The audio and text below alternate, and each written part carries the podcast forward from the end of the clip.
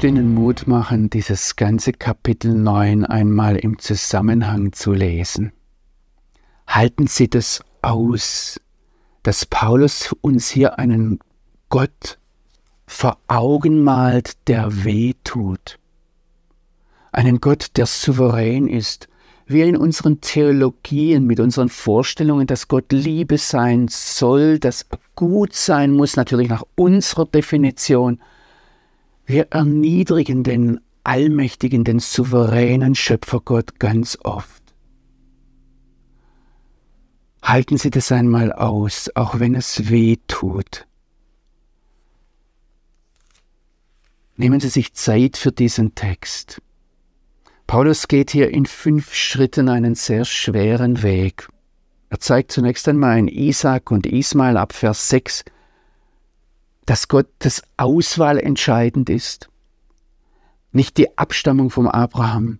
Er zeigt dann bei Jakob und Esau, dass es ähm, diese Auswahl selbst gilt, wenn zwei Jungs, zwei Brüder, zwei Zwillinge von Geburt an absolut praktisch Chancengleichheit haben. Er zeigt dann beim Pharao, und das widerspricht jetzt auch vielen Theologien, die wir oftmals lernen, dass der Pharao eigentlich gar keine Chance hatte, sich ähm, für Gott zu entscheiden.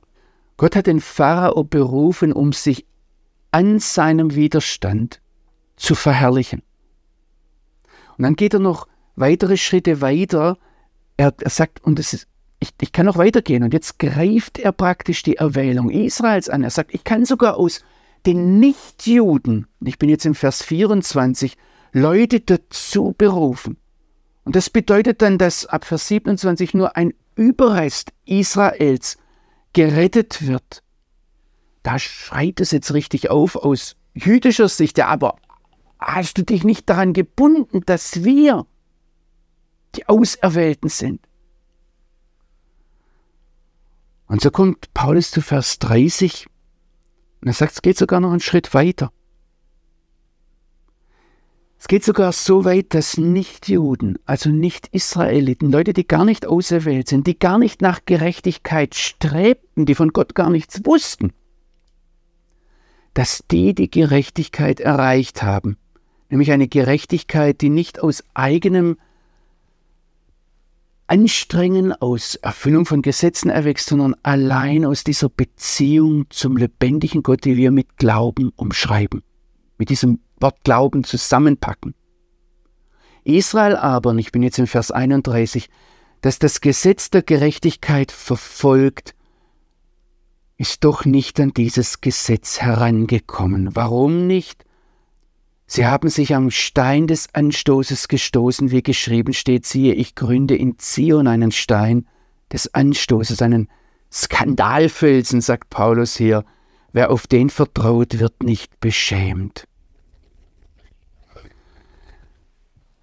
Sehen Sie, das ist einer der Punkte, an dem vielleicht auch viele Juden in ihrem Glauben zerbrochen sind und warum sie sich so gegen diesen Gott wehren. Weil wenn wir den Gott Israels kennenlernen, wenn wir Gottes Handeln mit Israel kennenlernen, dann stoßen wir an einen souveränen Gott, der nicht mehr sich nur darum kümmert, so praktisch als Erlösungsmaschine, wie wir geschaffen und dann in ein schönes Umfeld gesetzt werden und dann wenden wir uns ab von ihm und dann gerettet werden und dann einen Sinn für unser Leben bekommen. Gott kümmert sich nicht nur um uns, sondern er schafft uns, er erwählt dieses Volk Israel, um sich zu verherrlichen. Und das ist ein Skandalon, das ist ein Stein des Anstoßes. Nicht nur für das jüdische Volk.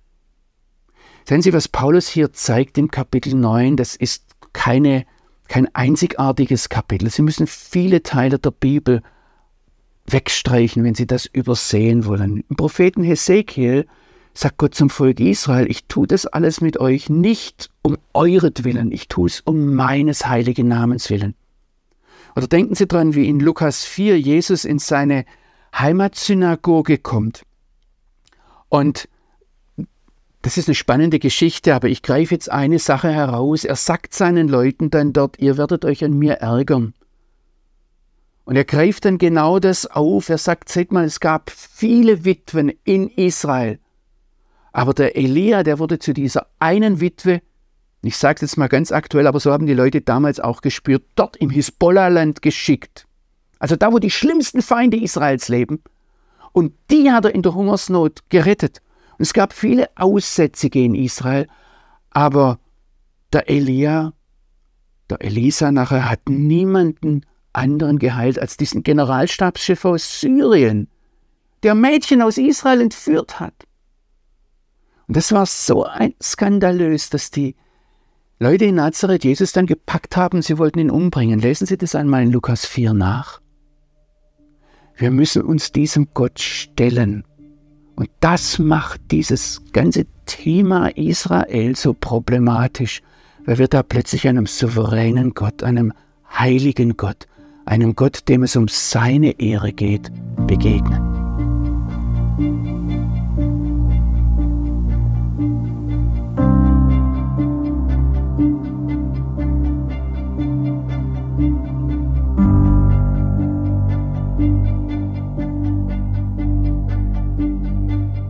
Brüder, schreibt der Apostel Paulus in Römer 10, ganz am Anfang. Es ist meines Herzens Wunsch und mein Gebet zu dem einen wahren, lebendigen Gott für sie, für die Israeliten, für das jüdische Volk, dass sie gerettet werden. Es ist ganz wichtig, dass wir für alles Folgende diesen Herzenswunsch des Paulus nicht aus dem Blick verlieren. Paulus wird im Kapitel 10 und im Kapitel 11 manche Dinge sagen, wo wir uns fragen werden, hat er da eigentlich Israel aus dem Blick verloren? Gibt es einen anderen Weg für Israel zum Heil oder vielleicht gar keinen Weg? Das dürfen wir nicht aus dem Blick verlieren, dass das die Überschrift über das ganze Folgende ist, dass Paulus schreibt, Brüder, es ist meines Herzens Wunsch und mein Gebet zu Gott für sie, dass sie gerettet werden. Und jetzt geht er weiter und sagt, ich bezeuge ihnen, sie haben Eifer für Gott.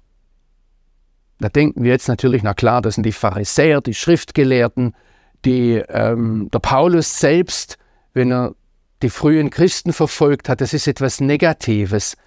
Aber zunächst einmal stellt Paulus seinem Volk, seinen Stammverwandten nach dem Fleisch, dem jüdischen Volk hier ein gutes Zeugnis aus.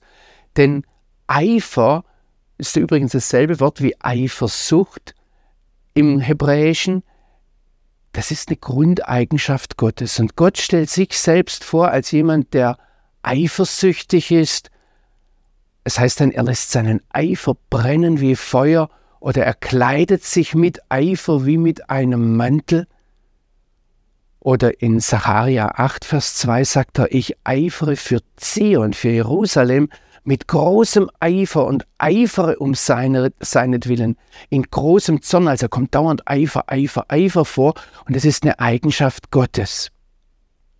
Und das, dass man das griechische Wort ist Zelot, das sind die Extremisten gewesen zur Zeit Jesu, dass man so ganz extremistisch, ganz ohne sich ablenken zu lassen, mit aller Kraft und ohne Kompromisse einzugehen, ein Ziel anstrebt, das ist in der Bibel etwas Positives. Das ist etwas, wenn wir Menschen das haben, was wir von Gott haben. Das ist ein Teil unserer Gottes Ebenbildlichkeit. Das heißt, dass wir Gott gleichen. Und ob das jetzt beim Pinchas ist, der für Gott eifert und dafür einen ewigen Bund des Friedens zugesprochen bekommt, oder ob das beim Elia ist, der ganz verzweifelt ist, sagt, ich habe geeifert für den Herrn, den Gott Zebaut. Oder ob es von Paulus heißt, dass er ein Eiferer für Gott war, das ist durchweg etwas Positives, bis hinein ins Neue Testament, wo der Paulus nach Jerusalem kommt und die Apostel ihm sagen, sieh mal, wie viele hier gläubig geworden sind an den lebendigen Gott und sie sind alle Eiferer für das Gesetz. Und Paulus möchte, dass wir, so schreibt er an seinen Schüler Titus, dass wir ein Volk seien, das eifrig wäre zu guten Werken. Also wenn Paulus jetzt sagt, sie haben den Eifer Gottes, dann ist es etwas Positives. Jetzt sagt er aber ohne Erkenntnis. Und da kommt jetzt das große Problem. Er schreibt, ich lese es Ihnen einmal vor, in Römer 10, Vers 3, Sie haben nämlich die Gerechtigkeit des einen wahren Gottes verkannt und ihre eigene Gerechtigkeit aufgerichtet und sich so der Gerechtigkeit des einen wahren Gottes nicht untergeordnet. Um was geht's hier? Was ist Gerechtigkeit? Gerechtigkeit ist ein Zustand, ist ein Status, den man hat nach einem bestimmten Maßstab. Und was jetzt das jüdische Volk macht, eigentlich Paulus rutscht hier ab in, und redet plötzlich ganz allgemein von den Menschen. Und er sagt, was ein grundsätzliches, allgemein menschliches Problem ist, und das kann ganz fromm sein, das kann mit einem Eifer sein, der aus unserer Gottes Ebenbildlichkeit entspringt. Aber was wir jetzt machen, ist, wir richten einen eigenen Maßstab auf und dadurch machen wir den Maßstab, der vor Gott gilt, ungültig. Das kann ganz fromm geschehen. Ja, das hat das jüdische Volk zur Zeit von Jesus gemacht und zur Zeit von Paulus.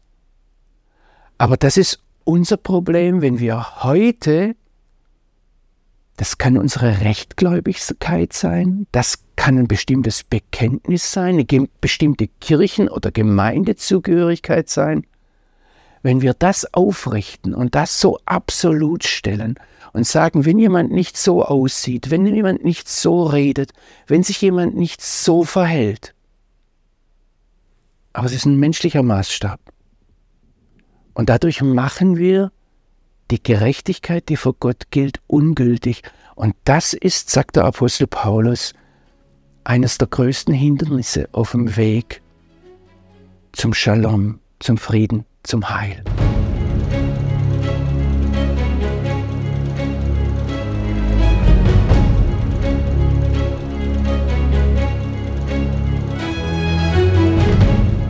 Wir kommen zum vierten Vers im zehnten Kapitel des Römerbriefs.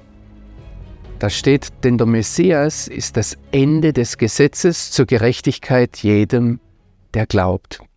Ich muss Ihnen heute sehr viel Theologie zumuten, weil das eines, eine der Aussagen des Paulus ist, wo ganz unterschiedlich schon übersetzt wird. Also, woher kommen wir? Und es ist wichtig, dass wir hier den Zusammenhang sehen. Paulus hat gesagt, ich, es ist mein Herzenswunsch, dass das Volk Israel gerettet wird.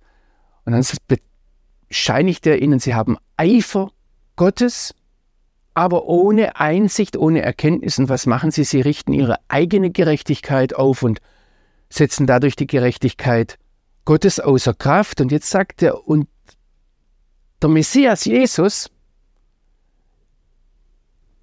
ist das Ende des Gesetzes zur Gerechtigkeit jedem, der da glaubt. Indem Paulus hier das Wort Gerechtigkeit benutzt, zeigt er, der Gedanke geht weiter. Was das Problem ist, ist, dass dieser, dieser Satz sehr oft auch in der Kirchengeschichte aus dem Zusammenhang herausgerissen wurde.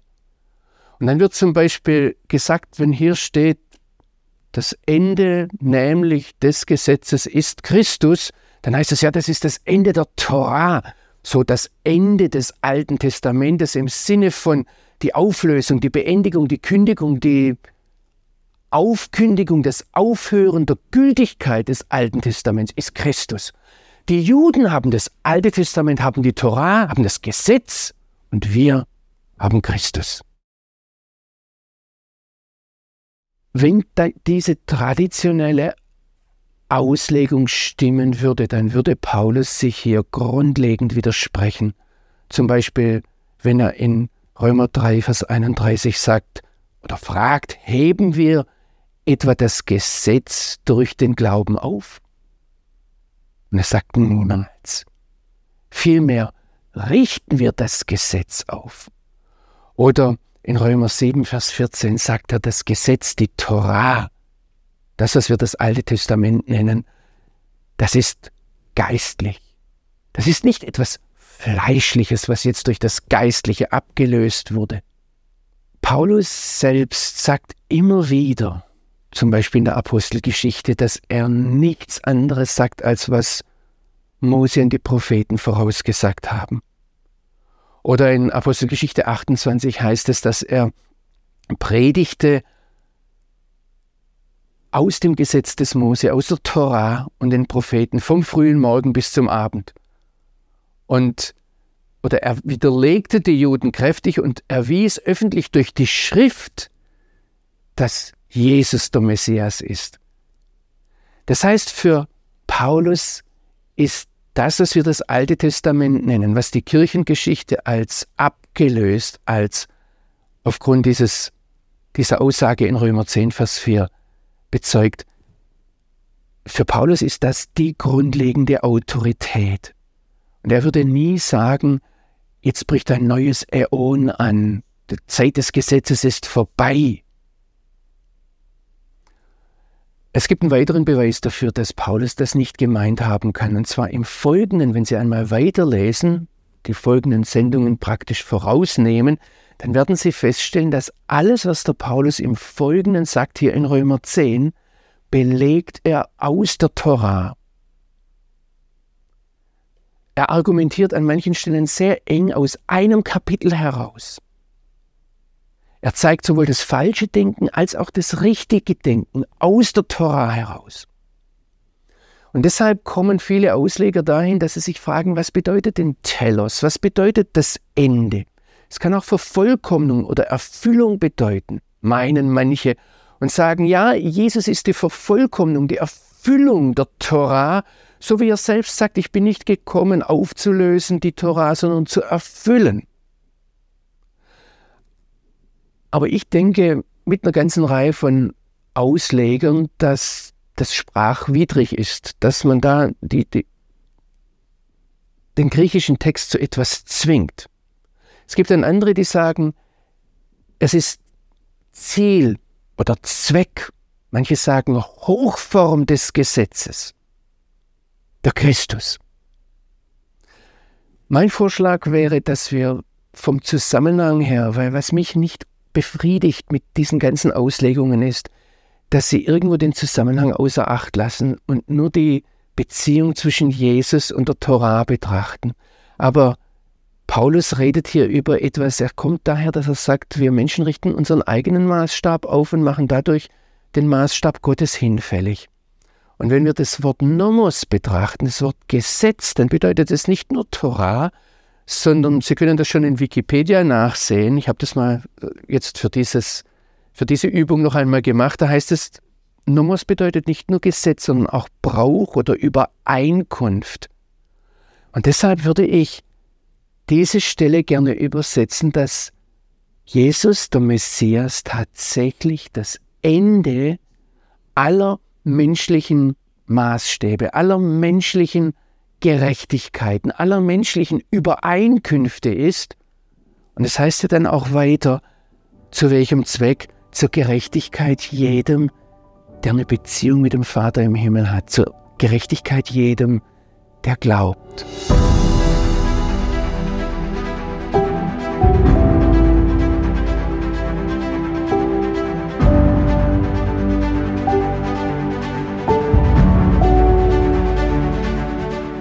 Es besteht hier in diesem Fall kein Unterschied zwischen Juden und Griechen. Es ist ein und derselbe Herr für alle, reich für alle, die ihn anrufen. Jetzt kommt dieser Spitzensatz dieses Kapitels, denn jeder, der den Namen des Herrn anruft, wird errettet. Wenn wir das durch unsere Sendung weitergeben können, dann haben wir eigentlich das Beste, das Wertvollste, das Wichtigste weitergegeben, was irgendein Mensch weitergeben kann. Und ich begegne manchmal auf meinen Vortragsreisen Leuten, die diese Sendung sehen und sagen, Johannes, du bist bei uns im Wohnzimmer. Ich würde jetzt gerne zu Ihnen ins Wohnzimmer, ans Krankenbett kommen, wo immer sie sind und sagen, das ist die eine einzige Sache, das Wichtige, was sie verstanden haben sollten. Und es ist so einfach. Jedes Kind, jedes Kleinkind, das noch nicht mal reden kann, weiß das. Wenn es vom Vater auf die Arme genommen werden will, dann streckt es die Arme auf und, und sagt, Papa, nimm mich. Und das ist, was der Schlüssel ist, was der alles entscheidende Unterschied ist zwischen denen, die verloren gehen und denen, die gerettet werden. Das ist nicht die Konfession, das ist nicht die Theologie, das ist ganz einfach, dass wir als Kind zum himmlischen Vater kommen und sagen, Hilf du mir, erlöse du mich, nimm du mich an. So einfach ist es. Und damit hätte ich heute eigentlich schon alles gesagt.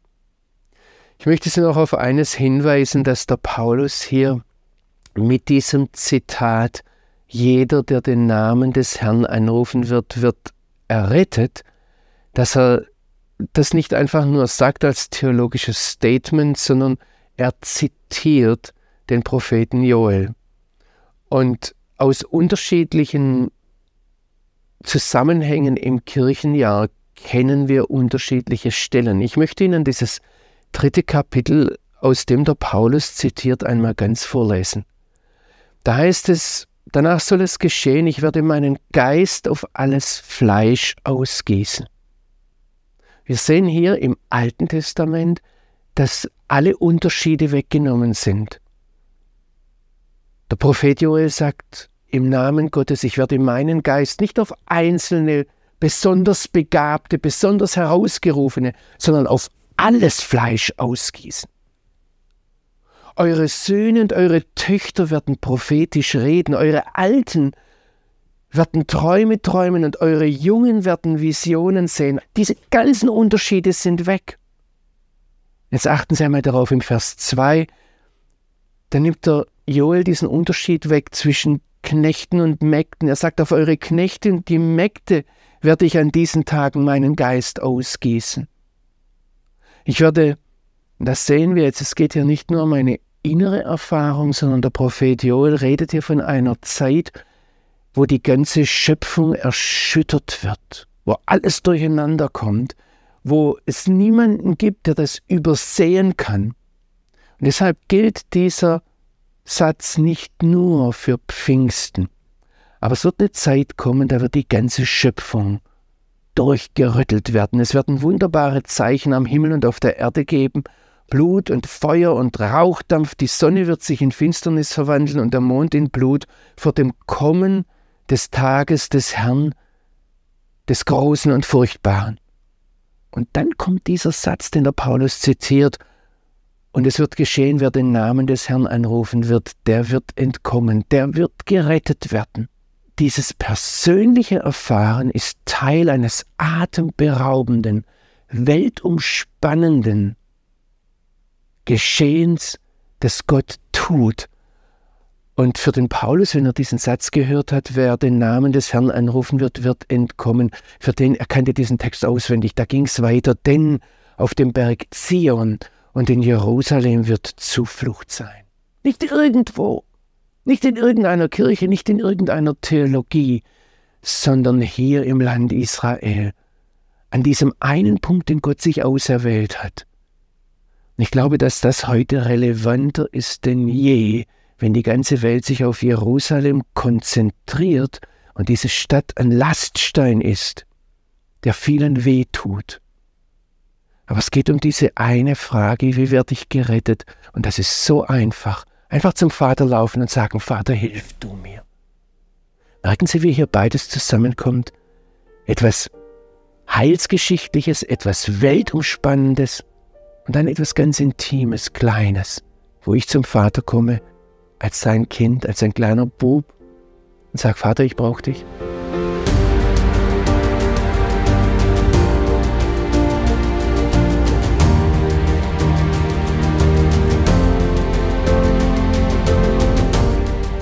Wir sind in der Mitte vom Kapitel 10 des Römerbriefs angekommen, bei Vers 13. Und ich möchte noch mal ganz kurz zurückblicken. Paulus hat uns, ich sag mal so, vier Punkte, vier Beine seines Tisches, auf dem dann die Israel-Theologie aufgebaut ist, gezeigt. Das erste ist ganz am Anfang von Kapitel 9 die Liebe, die er zu Israel hat, wo er sagt, ich bin bereit, alles bis hin zu meiner Beziehung zum Messias aufzugeben für meine Stammverwandten nach dem Fleisch. Die zweite Sache, die er sagt, ist auch am Anfang von Kapitel 9. Da beschreibt er den Reichtum Israels, dass ihnen die Sohnschaft gehört und die Herrlichkeitsgegenwart Gottes und die Verheißungen und die Bundesschlüsse bis hin zum Messias.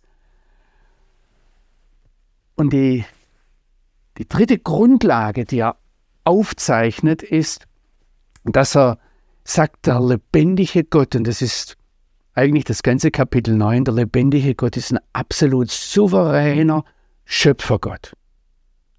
Und das vierte ist dann in den ersten 13 Versen des zehnten Kapitels, dass es nur einen Weg zum Heil gibt. Und da stehen wir jetzt in der Mitte des Kapitels, wo er zu, diesem, zu dieser Spitze kommt, zu diesem Gipfel kommt. Nur wer den Namen des Herrn anrufen wird, der wird gerettet werden. Und von da aus gehen wir jetzt in die eigentliche Argumentation hinein, wo es Paulus um das Verhältnis zwischen Heiden, sagt er, Nichtjuden und dem Volk Israel geht. Und bevor wir da hineinsteigen, möchte ich jetzt heute noch mal ganz dick unterstreichen, dass es zwei Grundvoraussetzungen gibt, wo wir uns übereinkommen müssen, damit wir diesen Text verstehen. Die erste Grundvoraussetzung, die überhaupt nicht selbstverständlich ist im christlichen Denken, ist die, dass wir den Unterschied festhalten, den Gott gemacht hat, den Gott gesetzt hat zwischen dem Volk Israel, den Nachkommen Abrahams und den Nichtjuden, den Heiden, den Nicht-Israeliten. Ich muss jetzt aus meiner Sicht sagen, und uns. Ich weiß, dass einige von Ihnen, äh, von Ihnen als Zuschauer da immer wieder zurückgefragt haben, warum macht er diesen Unterschied? Paulus sagt, die Bibel sagt uns an verschiedenen Stellen, dass es keinen Unterschied gibt zwischen Mann und Frau, zwischen Knecht und Herr und zwischen Jude und Nichtjude. Aber das sind ganz bestimmte Stellen. Grundsätzlich wird dieser Unterschied beibehalten, weil er von Gott so gesetzt ist. Und ich möchte nur sagen, wenn wir diesen Unterschied nicht festhalten, werden wir den folgenden Text nicht verstehen. Es geht nicht darum, dass es hier ein Werteunterschied ist, sondern es geht um einen funktionalen Unterschied. Genauso wie nur aus dem Zusammenleben von Mann und Frau Frucht entsteht, ein Kind entsteht, kann nur aus dem Zusammenleben von Jude und Nichtjude, von Israel und den Völkern, das klar werden, was Gott hier machen möchte. Ich sage es Ihnen ganz kurz, was ja auch entscheidend ist. Viele Texte der Bibel sind an Israel gerichtet. Der Römerbrief ist an Nichtjuden gerichtet. Das sagt Paulus schon ganz am Anfang im ersten Kapitel in den Versen 5 und 6. Da sagt er, dass es seine Aufgabe ist, den Gehorsam des Glaubens aufzurichten unter allen Heiden. Und dann, ich weise es nur an ein paar Stellen hin. In Römer 9, Vers 3 redet er nicht von unseren Brüdern nach dem Fleisch, also den Israeliten, sondern von meinen Brüdern. Oder in Kapitel 11, ein paar Verse später, wo wir jetzt noch nicht sind, da sagt er in Vers 13, euch Heiden, euch Nichtjuden aber sage ich. Wenn wir darauf achten, das ist ein ganz wichtiger Aspekt in diesem Text. Und ein zweiter, zweiter wichtiger Aspekt, den wir verstehen müssen, ist, dass ähm, Paulus rabbinisch argumentiert. Was das bedeutet ist, ich habe einige Jahre mit einem Rabbiner gelernt und er hat es immer wieder bei mir festgemacht. Er hat gesagt, Johannes, wenn du unsere Texte verstehen möchtest, dann musst du den Kontext sehen. Ich werde da noch öfters drauf kommen, wenn ich den Text auslege. Ich möchte es Ihnen jetzt einfach mal an einem Beispiel sagen. Stellen Sie sich vor, ähm, einen Fluss. Und wir wollen diesen Fluss überqueren. Was wir als ordentliche Europäer jetzt machen würden, wir würden eine Brücke drüber bauen, so dass auch der Blinde mit dem Krückstock drüber laufen kann, weil rechts und links ein Geländer ist. Paulus macht es anders. Er legt, um diesen Fluss zu überqueren, einzelne Steine in den Fluss. Und um jetzt trockenen Fußes rüberkommen zu müssen, muss man vom Flussufer aus gesehen auf den Stein A, dann auf den Stein B, dann auf den Stein C und auf den Stein D gehen. Es gibt nur einen Weg, um trockenen Fußes rüberzugehen. Und das im Text zu sagen, wir haben jetzt einen Text vor uns, wo ganz wichtig ist, was kommt nach A, was kommt nach B, was kommt nach C. Natürlich können wir jeden einzelnen Stein nehmen und rundherum ins Wasser springen. Aber es gibt nur einen Weg, um rüberzukommen. Und sehen Sie, deshalb stimmt dieser Satz, den ich immer wieder höre, dass man doch alles aus der Bibel beweisen kann, der stimmt schlicht und einfach nicht.